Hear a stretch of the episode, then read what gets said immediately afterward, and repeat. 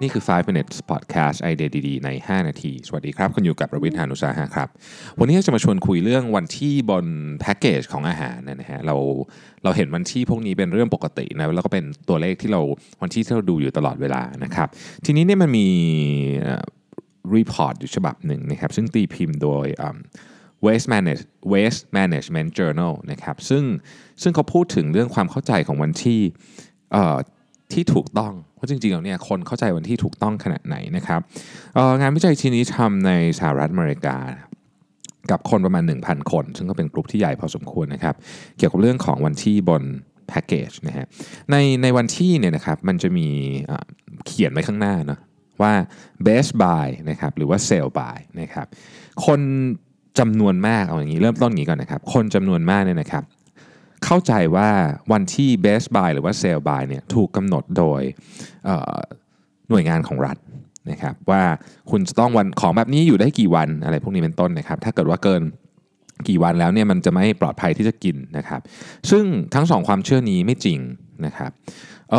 ระบบการกำหนดวันที่ทั้งหมดระบบ labeling ทั้งหมดเนี่ยเป็นสิ่งที่บริษัทอาหารนั้นทำเองนะครับ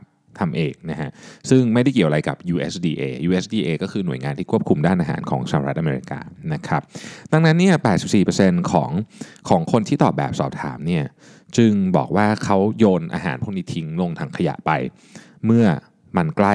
ไอ้วัน2วันนี้นะครับทีนี้เรามาดูว่าไอ้วัน2วันนี้เนี่ยมันแปลว่าอะไรกันแน่นะครับคือรีเสิร์ชฉบับนี้บอกว่าเนี่ยคอน sumer เนี่ยเข้าใจผิดอย่างมากเลยนะเกี่ยวกับเรื่อง label นะครับแล้วก็ทำให้เรียกโยนอาหารที่ยังปลอดภัยที่จะรับประทานอยู่เนี่ยออกไปเยอะมากนะครับทีนี้ลองมาดูว่าแต่ละอันเนี่ยแปลว่าอะไรกันแน่นะครับข้อมูลนี้มาจาก Journal Goodwin นะครับซึ่งเป็นspecialist เลยนะครับอยู่ที่ USDA ซึ่งก็แปลว่าข้อมูลนี้มีหลักฐานอ้างอิงที่น่าเชื่อถือได้นะครับคำว่า best buy เนี่ยซึ่งเป็นคำที่เราเจอบ่อยมากในแพ็กเกจของอาหารเนี่ยนะฮะหมายถึงว่าวันที่คุณภาพของอาหารนั้นทั้งเรื่องกลิ่นเรื่องรสเนี่ยนะครับจะพีคที่สุดจบจนถึงวันนี้สมมติ best buy วันที่28กุมภาพันธ์ก็คือเนี่ยคุณภาพด้านกลิ่นด้านรสชาติด้านอะไรพวกเนี้ยจะดีจนกระทั่งถึงวันนี้นะครับหลังจากนั้นจะดีสู้อย่างนี้ไม่ได้แล้วนะครับคำว่า use by เนี่ยก็คือเป็นวันสุดท้ายที่คุณภาพจะดี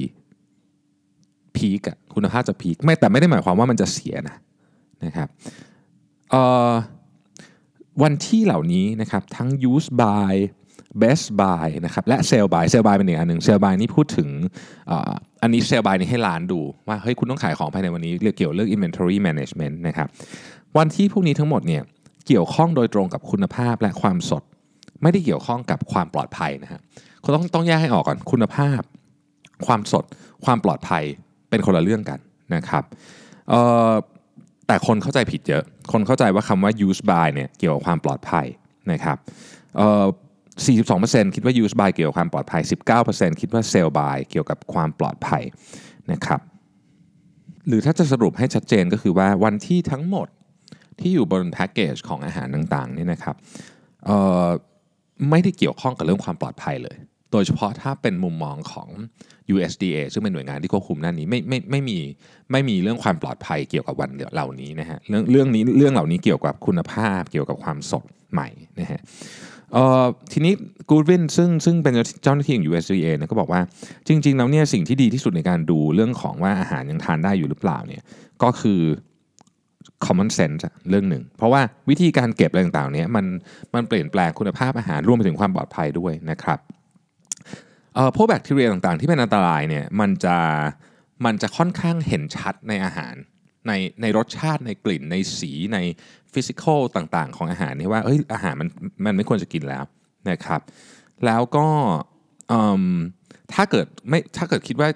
กลัวพวกแบคทีเรียอย่างอีโคไลหรืออะไรเงี้ยสิ่งที่ควรทำก็คือทำให้อาหารมันสุกหรือรีฮีทอีกครั้งหนึ่งนะครับทั้งหมดทั้งมวลนี้เป็นข้อยกเว้นข้อเดียวคืออาหารสำหรับเด็กของทุกอย่างที่เกี่ยวกับเด็กต้องสตริกตามวันที่นะครับอีกคำถามนึงที่คนถามบ่อยก็คือว่าแล้วอาหารแช่แข็งเนี่ยแช่แล้วมันจะอยู่ได้นานขนาดไหนนะครับมันคือต้องตอบว่างี้มันขึ้นอยู่กับประเภทของอาหารแต่ว่าสิ่งที่สำคัญที่สุดของอาหารแช่แข็งคือคุณเริ่มแช่เมื่อ หลังจากที่มันถูกผลิตมาเมื่อไหร่ยิ่งแช่เร็วคุณภาพก็จะถูกเก็บไว้เร็วขึ้นเท่านั้นนะครับแล้วก็โดยหลักการแล้วเนี่ยอาหารแช่แข็งเนี่ยคุณภาพมันก็จะค่อยๆลดลงนะครับแต่ก็ยังไม่มีงานวิจัยที่สปอร์ตเรื่องความปลอดภัยอยู่ดีนะฮะประเด็นที่สำคัญกว่านั้นก็คือว่ามันมีข้อมูลที่เอาไว้อ้างอิงได้นะครับซึ่งอยู่ในเว็บไซต์ของ USDA ว่าคุณจะสามารถเก็บอาหารเนี่ยไว้ได้นานสักเท่าไหร่ถึงจะเรียกว่ายังเอามากินได้อยู่นะครับส่วนอาหารพวกกระป๋องพวกอะไรพวกนี้จริงๆเนี่ยถ้าพูดถึงเรื่องความปลอดภัยนะปลอดภัยไปนานเลยอาหารกระป๋องพวกพาสต้าแห้งอะไรพวกนี้นะฮะแต่ว่ารสชาติมันก็จะไม่เหมือนเดิมนะครับถ้าเกิดสนใจเรื่องพวกนี้อยากให้ไปดาวน์โหลดแอปอันนึงชื่อ Food Keeper เป็นแอปของ USDA ซึ่งให้ความรู้เกี่ยวกับเรื่องนี้โดยเฉพาะเราจะได้ไม่โยนอาหารที่ยังทานได้อยู่ออกไปนะครับเป็นการลดขยะรักษาสิ่งแวดล้อมและช่วยเหลือโลกด้วยครับแล้วพบกันใหม่ในวันพรุ่งนี้ครับสวัสดีครับ